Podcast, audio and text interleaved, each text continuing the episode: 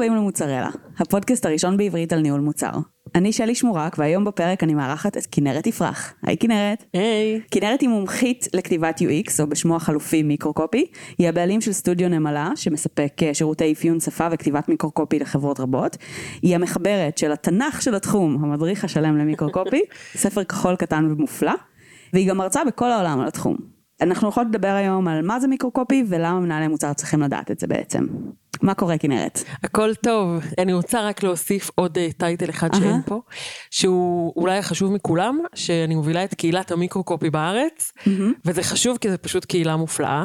אוקיי. מדהימה, מעולה. שעם שיתוף ידע אינסופי, חלק ניכר ממנה, אולי רבע ממנה, אנחנו עשרת אלפים איש בקבוצה, ואולי רבע ממנה הם מנהלי מוצר. אז שאוט אאוט למנהלי מוצר. של אה, מיקרו-קופים. כן, לגמרי, לגמרי. סבבה, מעולה. כן. אז אה, לפני שאנחנו צוללות פנימה, ספרי לי קצת אה, מה זה מיקרו-קופי. עוד צריך להסביר מה זה? עדיין צריך. טוב, אז microcopy זה הטקסטים שבתוך מוצרים דיגיטליים. מוצרים דיגיטליים, אני מתייחסת לאתרים, אפליקציות, מערכות מורכבות, וגם מכונות לשירות עצמי כשיש. ומאוד חשוב להבחין את זה מ marketing, ש marketing מביא את המשתמשים אל המוצר, ו microcopy זה הטקסטים שיש כבר בתוך המוצרים הדיגיטליים. הודעות שגיאה, הודעות אישור, כפתורים, empty states, tool tips, placeholders, label ים של שדות וכולי וכולי. ממש הטקסטים שבתוך המוצר. אוקיי, מעולה. ומה הוביל אותך לעסוק בתחום הזה? הלקוחות שלי הובילו אותי לעסוק בתחום הזה. אני עבדתי על כתיבה אפקטיבית עם בנק הפועלים, היה הלקוח הראשון שלי גם ל microcopy, והיה להם, הם הוציאו ממשק חדש וביקשו ממני לעזור להם לכתוב גם אותו, זה היה ממשק budgeting כזה, ניהול תקציב, ואמרתי להם שאני לא כותבת ממשקים, אז הם אמרו לי, זה בדיוק מה שאת מלמדת אותנו במכתבים ובזה, רק בממשק. אמרתי להם, טוב, בואו ננסה. וכך התחלתי וכתבתי יחד איתם את האתר אה, החדש שעלה לפני שנה וחצי בערך, את האתר הבנקאי, שזה בעצם מערכת לניהול חשבון, אוקיי? זה לא האתר השיווקי, זה לא השיווק שלהם, זה ממש המערכת שבה משתמשים מנהלים את חשבון הבנק שלהם. ומשם הכל היסטוריה. זה נהיה צורך מאוד מאוד גדול, גם בגלל הסלף סרוויסס וגם בגלל שמערכות מורכבות הכירו סוף סוף גם בצורך ב-UX ובכתיבה שהיא ברורה ולא טכנית מדי ולא מקצועית מדי. אז היום באמת כולם עושים את זה, גם אם לא עם כותבי מיקרוקופי מקצועיים, כולם שמים לב למיקרוקופי שבתוך המוצרים שלהם. מעולה. זה באמת מוביל אותי לשאלה הבאה שלי. כולם היום, זאת אומרת, גדלה המודעות למיקרו-קופי במוצר, אבל אה, מי עושה את זה בעצם? זאת אומרת, האם רוב החברות עובדות עם כותב חיצוני? האם יש אנשים פנימיים שעושים את התפקיד הזה תחת כובעים שונים? זה מאוד מאוד שונה במקומות שונים בעולם, אני אתחיל בארץ ואז אני אגיד גם קצת על הברית. בארץ, בסקר שהעברנו בקבוצה ממש עכשיו, וענו עליו כבר 400 חברים בקבוצה, כמעט כל האנשים שלוקחים חלק ב product כותבים microcopy היום. אוקיי. מנהלי מוצר, מאפייני UX, מעצבים, כולם משתתפים בכתיבת ה-UX. מעט מאוד ארגונים, בעיקר אלה שהם גלובליים, יש להם גם כותבי UX בפנים. בוקינג, יש להם פייסבוק כמובן, יש להם בארץ, אוקיי? אני מדברת פה על החברות שבארץ, וויקס יש להם, אה, למרות שוויקס ישראלים אמנם, אבל באוריינטציה גלובלית, חברות גלובליות עם מערכות מורכבות, בדרך כלל יש להם כותבי UX, או שהכתבים הטכניים כבר עברו הכשרה של כתיבת UX, כתיבת microcopy, כך שבחברות הגלובליות יש בדרך כלל כותבי UX in-house באיזושהי צורה. בשאר החברות ממש כולם משתתפים בזה. בחברות שהרגישו צורך להתמקצע, לוקחים כותבי microcopy, כותבות microcopy אה, מקצועיות, כמוני, כמו רעות וסתיו, ויש עוד הרבה, אני ממש ממש לא היחידה. זהו, אז זה מה שקורה היום בארץ. אז בסופו של דבר, היום בארץ הרוב פרילנסריות. רוב אוקיי. הכותבות פרילנסריות, וזה מאוד מאוד משנה לתהליך העבודה, מאוד משנה.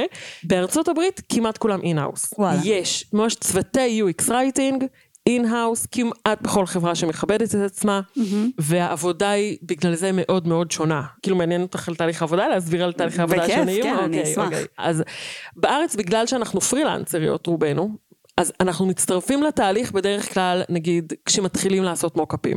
ככה בשלבי האפיון, בשלבי אפיון ה-UX, זה בחברות היותר מאורגנות. בחברות הלא מאורגנות זה, אנחנו עולים להעביר עוד שבועיים, אנחנו צריכים מיקרו-קופי. קופי. ובדיוק, בדיוק. ופתאום עכשיו המאפיין UX אמר שאולי כדאי שנעשה מיקרו-קופי, אז אנחנו צריכים. זה בלא מאורגנות.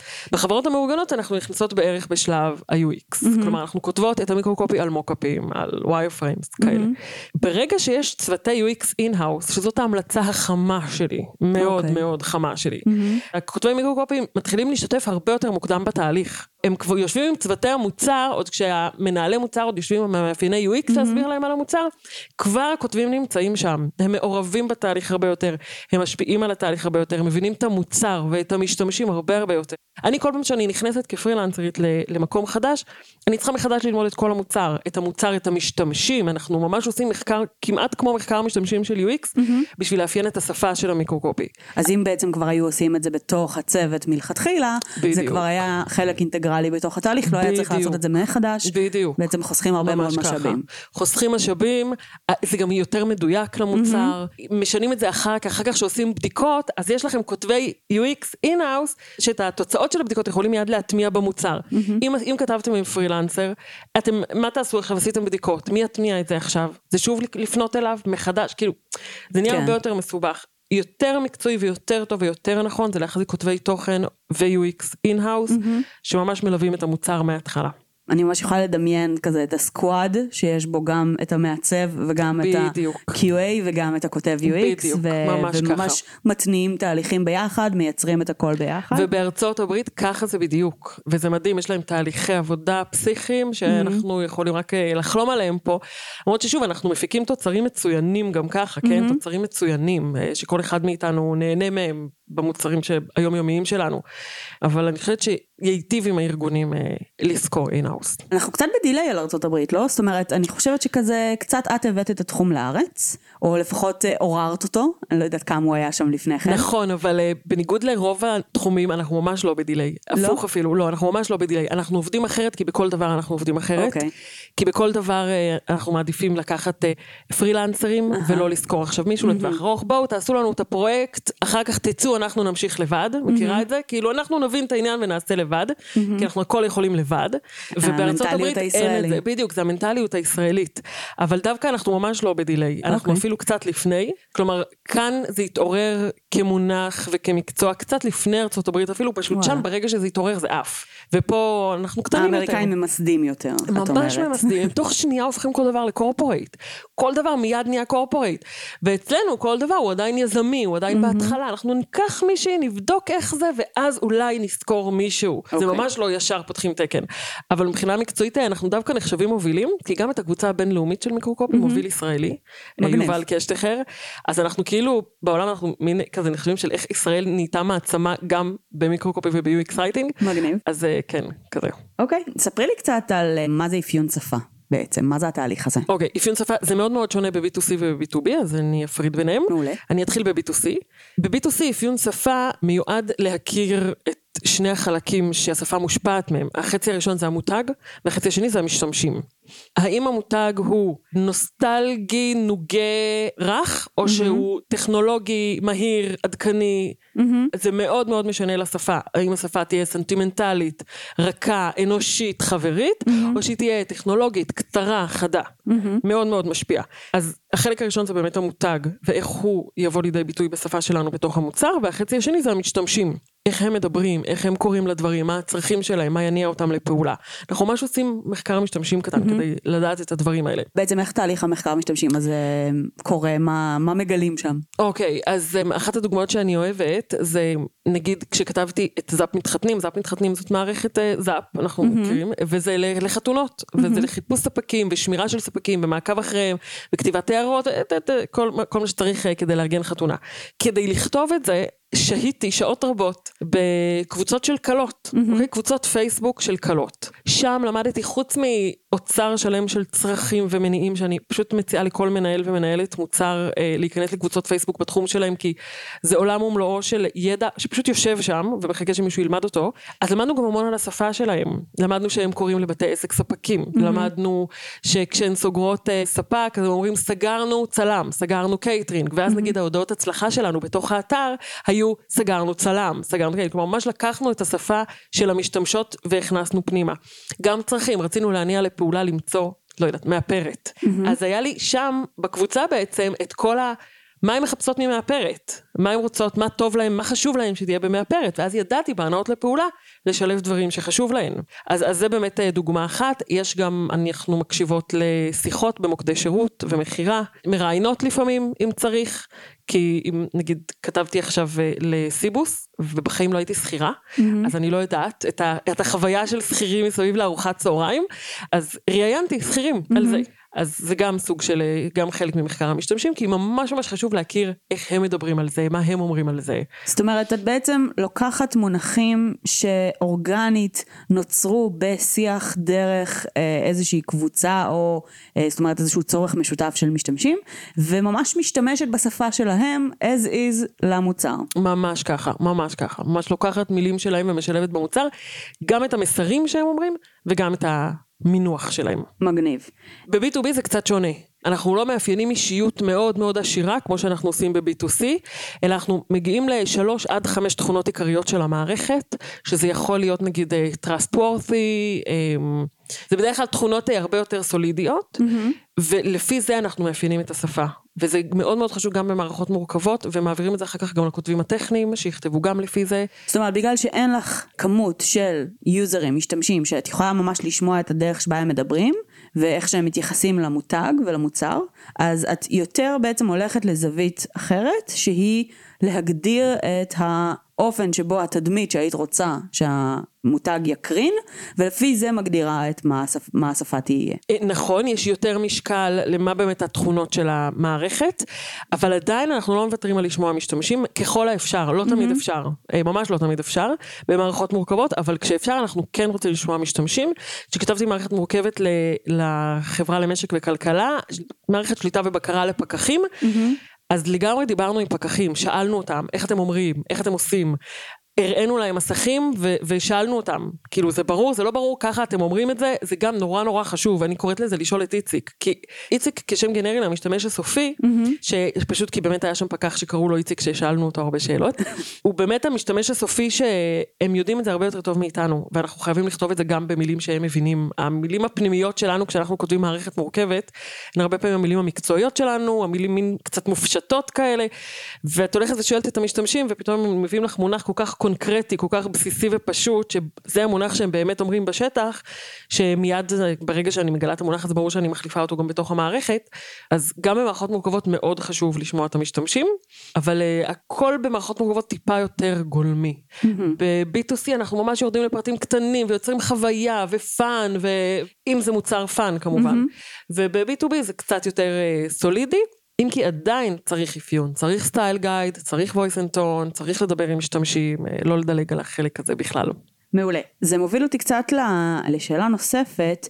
אוקיי, אז אני עכשיו בעצם, המוצר שלי או החברה שבה אני עובדת, מעוניינים באמת לעשות איזשהו מהלך כזה ולייצר איזשהו style guide. איך בכלל להתחיל? זאת אומרת, להתחיל באמת ממחקר המשתמשים, תובילי אותי קצת לתהליך הזה שאני יכולה לעשות. אוקיי, okay, גם ב-B2C וגם ב-B2B, אני דווקא מתחילה במותג, ואחר כך במשתמשים. מעולה. כי, כי קודם כל השאלה הראשונה היא, מה אנחנו רוצים להביא לשולחן בתחום שלנו, ולא משנה אם התחום שלנו הוא סייבר, או gift cards, או כושר. Mm-hmm. אוקיי? השאלה היא מה אנחנו רוצים להביא לשולחן בתחום שלנו ואיך זה יבוא לידי ביטוי בשפה שלנו. אז קודם כל אנחנו מתחילים במותג. ב-B2C אנחנו נתחיל לעבור על חזון, משימה, ערכים, נראה סקרים על ה... ממש אה, נעשה את כל המיתוג, סוג של עבודת מיתוג קטנה, לא קטנה כל כך בעצם לפעמים, תלוי בגודל הארגון.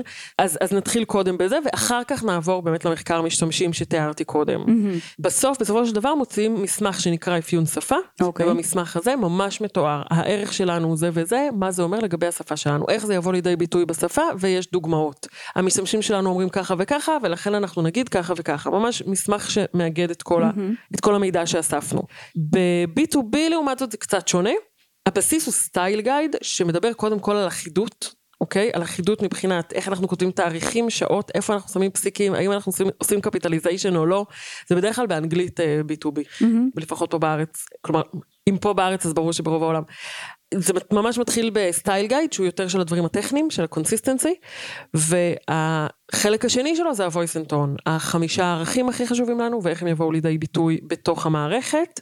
ויש קצת חוויה אישית במערכות מורכבות, אני לא אכנס לזה, זה סיפור אחר אה, לגמרי, שיש לי תיאוריה שלמה על זה שגם במערכות מורכבות צריכה להיות חוויה אישית, זה לא אומר fun, בשום פנים ואופן לא אומר fun, אבל אה, אפשר בהחלט ליצור שם גם חוויה אישית, כי אנחנו לא משאירים את עצמנו בחוץ כשאנחנו מתחילים לעבוד, גם, גם אם אני בנקאית שיושבת על מערכת, אני מביאה חוויה אישית לשם, והמערכת יכולה להתייחס אליה. זהו, אז זה התהליך. מעולה.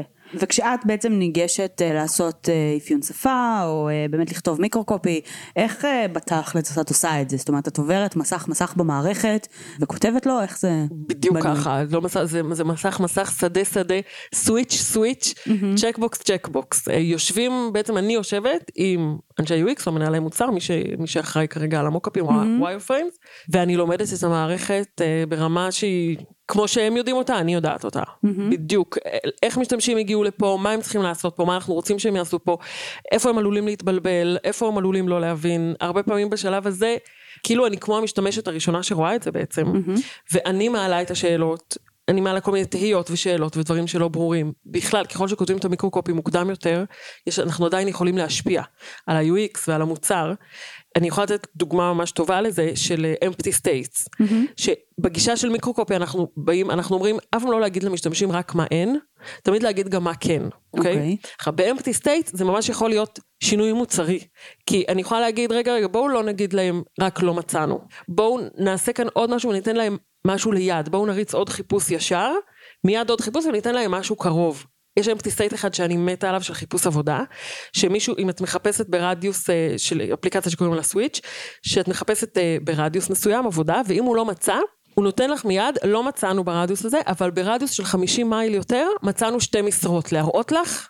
אוקיי, אז זה empty state שהוא ממש לא empty, ובזכות החשיבה הזאת של, אל תגידו רק מה אין, תגידו מה כן, ממש הוסיפו פיצ'ר. אוקיי? מעולה. אז זה ממש, ככל שנעשה את ה microcopy יותר מוקדם, נוכל לעשות יותר דברים כאלה. מעולה. איך את uh, ממליצה uh, בעצם למנהל מוצר שעובד כרגע עם נגיד כותב UX uh, למקסם את מערכת היחסים הזאת מלבד באמת להתחיל את זה בשלב המוקדם ביותר? כמה טיפים שאת יכולה אולי לתת למצב הזה? כן אז, אז קודם כל באמת לשלב כמה שיותר מוקדם כדי שיכירו את המערכת לא רק כדי שנוכל לעשות שינויים אלא כדי שהכותבי UX הכותבי מיקרוקופי יכירו את זה בדיוק כמוכם mm-hmm. את המערכת את המוצר. דבר שני אני ממליצה להגיד לכותבי המיקרוקופי מראש מה נתון לשינוי ומה לא נתון לשינוי. כי לפעמים מצוין. אנחנו יושבים ונותנים אלף אופציות למשהו, ואז אומרים לא, לא, פה בכלל אי אפשר לשנות. Mm-hmm. אז זה ממש ממש כדאי להגיד מההתחלה מה אפשר לשנות ומה אי אפשר לשנות, מה לוחות הזמנים שלנו, כלומר, אם, אם אפשר לעשות פה עכשיו אה, בדיקות ודברים כאלה, נגיד, אם אתם יודעים שתעשו אחר כך A-B testing על דברים, תגידו איפה אתם עומדים לעשות A-B testing ומה חשוב לכם, כדי שאנחנו ניתן את האופציות ל- A-B testing האלה, את האופציות הטובות. המון פעמים אני נותנת כמה אופציות, אני כותבת ליד לעשות A-B testing, ובכלל הם לא מודדים. Mm-hmm. שזה נורא, יש מלא שלא מודדים. בשאלון שלנו, וואי, אני מגלה פה דברים מהשאלון שלנו שעוד לא גילינו לאף אחד. בשאלון שלנו הוא מעל 60% לא מודדים בכלל. כמה עשרות קופי אחוזים. מיקרו-קופי באופן כללי? כלום, וואו. כאילו לא מודדים שום מיקרו-קופי בשום מקום mm-hmm. בכלל. כמה עשרות אחוזים מודדים מעט, mm-hmm. ורק אולי שמונה אחוזים אמרו שהם מודדים קבוע. שזה. מדהים, זה מדהים, זה כאילו אין שום דרך לדעת אם המיקרו-קופי הזה אפקטיבי או לא. אנחנו כן כותבים לפי best practices, שהוכחו במיליוני A-B טסטינגים אחרים, אז mm-hmm. אנחנו כן עובדים לפי best practices, שזה נורא נורא חשוב, אבל הלוואי שהיו מודדים יותר, הלוואי שהיו מודדים יותר. הכל. זה אחת, כן, זה אחת הסיבות שנורא כדאי שיהיו כותבים בפנים, mm-hmm. כדי שמנהלי מוצר גם יוכלו להגיד להם אחר כך בואו נבדוק, בואו נעשה, בואו נשנה. אחרי שעזבנו, אחרי שהכותבים כבר עזבו, קשה מאוד לשלב אותם בבדיקות האלה. זהו, אז לשלב מוקדם, להגיד איפה אפשר לשנות ואיפה אי אפשר לשנות, מה חשוב ומה לא חשוב. תעדופים, לגמרי תעדופים, אם בעיקר לחץ זמן, להבהיר בדיוק מה המטרות שלכם במוצר, כדי שהכותבי מיקרוקופ ידעו בתעדוף שלהם לכוון לשם. זהו, נראה לי. מעולה. ובסיטואציה ההפוכה, למשל של מנהל מוצר בסטארט-אפ, שלאו דווקא בהכרח יש את המשאבים, והוא בעצמו צריך לכתוב את כל המיקרו-קופי, איך את אה, מציעה לו אה, לנסות בכלל לצלוח את האתגר הזה? זה לא כזה מסובך, mm-hmm. זה ממש לא כזה מסובך. תראו, אם למישהו אין שום נטייה למילים ולטקסטים, אז זאת בעיה, mm-hmm. אוקיי? כאילו, אז אין מה לעשות. אה, בשביל לכתוב מיקרו-קופי צריך לפעמים לנסח משפט של עשר מילים בארבע מילים, וצריך בשביל זה איזושהי נטייה למילים. בטח בעברית, שצריך לכתוב בלי מגדר, ואז בכלל צריך לדעת את הלהטוטי שפה שבשביל לכתוב בלי מגדר. Mm-hmm. זו שאלה מישהו... אחרת לחלוטין, צריך נכון, לכתוב בלי ש... מגדר? כן, צריך לכתוב בלי אוקיי. מגדר, זה אין ספק בכלל, זה, זה כאילו לכתוב היום בזכר זה מיושן, זה מהר מאוד יגיע כמסכים בקבוצה של למה אתם מדברים רק לגברים, אבל לא רק, לא רק בתוכנו, ישבתי בפגישה בחברת ביטוח והיא הראתה לי אימיילים שהם קיבלו על זה, ממשתמשות רגילות מן השורה, שאין להן שום נגיעה מקצועית, הן קיבלו אימיילים של למה אתם כותבים אליי בלשון זכר. לגמרי, לגמרי. כלומר, זה ממש, זה, זה לא רלוונטי כבר לכתוב בזכר. אז נכון, זה מורכב לכתוב בנקבה, כמנהלי מוצר, אתם יכולים גם להחליט שיהיה ממשק מפוצל, לזכר ונקבה, כלומר, לזהות משתמשים אם הם גבר או אישה ולדבר אליהם במגדר המתאים. אז בכל מקרה, אם אין אה, נגישות למילים, אין גישה למילים, יהיה קשה. בסדר? זה, זה אין ספק בכלל, אבל מספיק שיש קצת גישה למילים, אפשר ללמוד את זה, זה לא מדע טילים, זה לא פרוזה, אוקיי? זה ממש ללמוד את העקרונות של כל אלמנט, של empty state, צריך להיות בו א', ב', ג', כפתורים, כשהם פרקטיים, הם צריכים להיות קצת יותר ספציפיים, כשהם שיווקיים, הם צריכים קצת יותר לתת ערך, כשהם... זה ממש אה, דברים שרואים דוגמאות, לומדים... הודעת שגיאה צריכה להכיל מה השתבש ולמה ואיך מתקנים. כאילו זה ממש דברים שאפשר ללמוד אותם, רואים כמה דוגמאות, מבינים את זה. אני חושבת שמללמוד, אפילו תתעדכנו ברשת, בבלוגים בעניין, כבר תכתבו הרבה יותר טוב. אוקיי? שלא לדבר על אם תקראו את הספר שלי. שהוא אה, מעולה. ש- שהוא מעולה.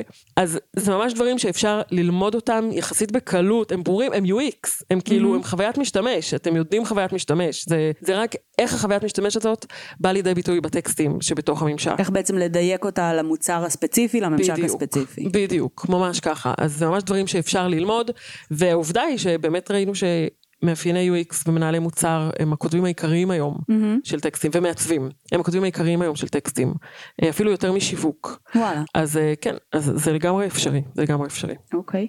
איזה אתגרים אה, אחרים יכולים להופיע בזמן שבאמת אה, עובדים על איזשהו תהליך של כתיבת אה, מיקרו-קופי ו-UX רייטינג לאיזשהו מוצר שלא ציינו כרגע? אז אוקיי, ציינו באמת את אתגר המגדר ואת אתגר נהלי עבודה, שאין, בגלל שזה עדיין צעיר, אז אין מספיק נהלי עבודה עדיין על איך לשלב את המיקרו-קופי במוצר.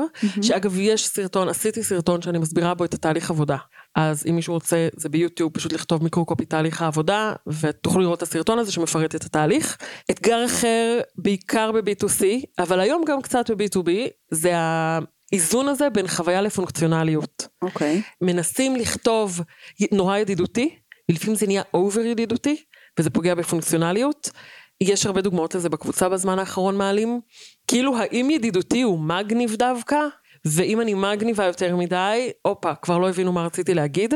זה נורא נורא חשוב. במיקרו-קופי, העיקרון, אני חושבת, הכי חשוב, הוא ששמישות מעל הכל. שמישות מעל הכל. תפסיקו להיות מגניבים, תפסיקו להיות מצחיקים. שמישות מעל הכל. רק אחרי שאני בטוחה במיליון אחוז שהעברתי פה מסר של שמישות, מסר שבאמת עוזר למשתמשים להשתמש במוצר יותר בקלות, רק אז אני יכולה אולי להוסיף דברים שיעשו מיתוג, שיעשו delight, שיעשו כל מיני דברים אחרים, אבל שמישות מעל הכל, ולפעמים קשה לאזן בין חוויה לפונקציונליות, וקצת נוטים יותר מדי לאחד הצדדים, mm-hmm. אז זה אתגר. עוד אתגרים שיכולים להיות, יש עוד הרבה, אבל לא עולה לי כרגע, אבל זה גם משהו ששאלנו בשאלון שלנו, אז יהיו לי תשובות בקרוב, אני מעולה. מניחה. נפרסם כשתפרסמו את זה, נוסיף את זה לתגובות לפרק. מעולה, מעולה. אחלה. אז אה, איך יודעים ש microcopy עשה שינוי? זאת אומרת, אה, דיברנו קצת על A-B testing, אבל אה, מלבד A-B testing, איך אנחנו יודעים שבאמת יש פה שינוי מסוים שעשינו אצל היוזרים שלנו, שמ- איך נמדוד הצלחה? אז A-B testing זה דרך אחת שהיא באמת הברורה מאליה. דרך אחרת היא בדיקות שמישות, שזה גם משהו שלא עושים מספיק פה בארץ, אבל בדיקות שמישות זו דרך מעולה לגלות בעיות ב microcopy, ולא רק לגלות בעיות, אלא גם לגלות את את המונחים, הפתרון. בדיוק, את הפתרון. כלומר, לגלות, משתמשים אומרים מה הם מחפשים, ואז את מבינה שככה צריך לקרוא לזה, או שהם רואים, את רואה שהם לא לוחצים על הכפתור הזה, ואז את מבינה שמה שכתוב על הכפתור לא מספיק ברור, לא מספיק מניע. ממש, בדיקות שמישות זה דרך מעולה, אנחנו גם, לפעמים זה אח- אחד המקורות שבהם אני משתמשת כשאני כותבת מיקרו-קופי זה, אני מבקשת לשמוע הקלטות של בדיקות שמישות. אז תקליטו, קודם כל תקליטו, זה נורא נורא חשוב כדי שתוכלו לתת את זה אחר כך לכותבים, תקליטו את השמע, את האודיו.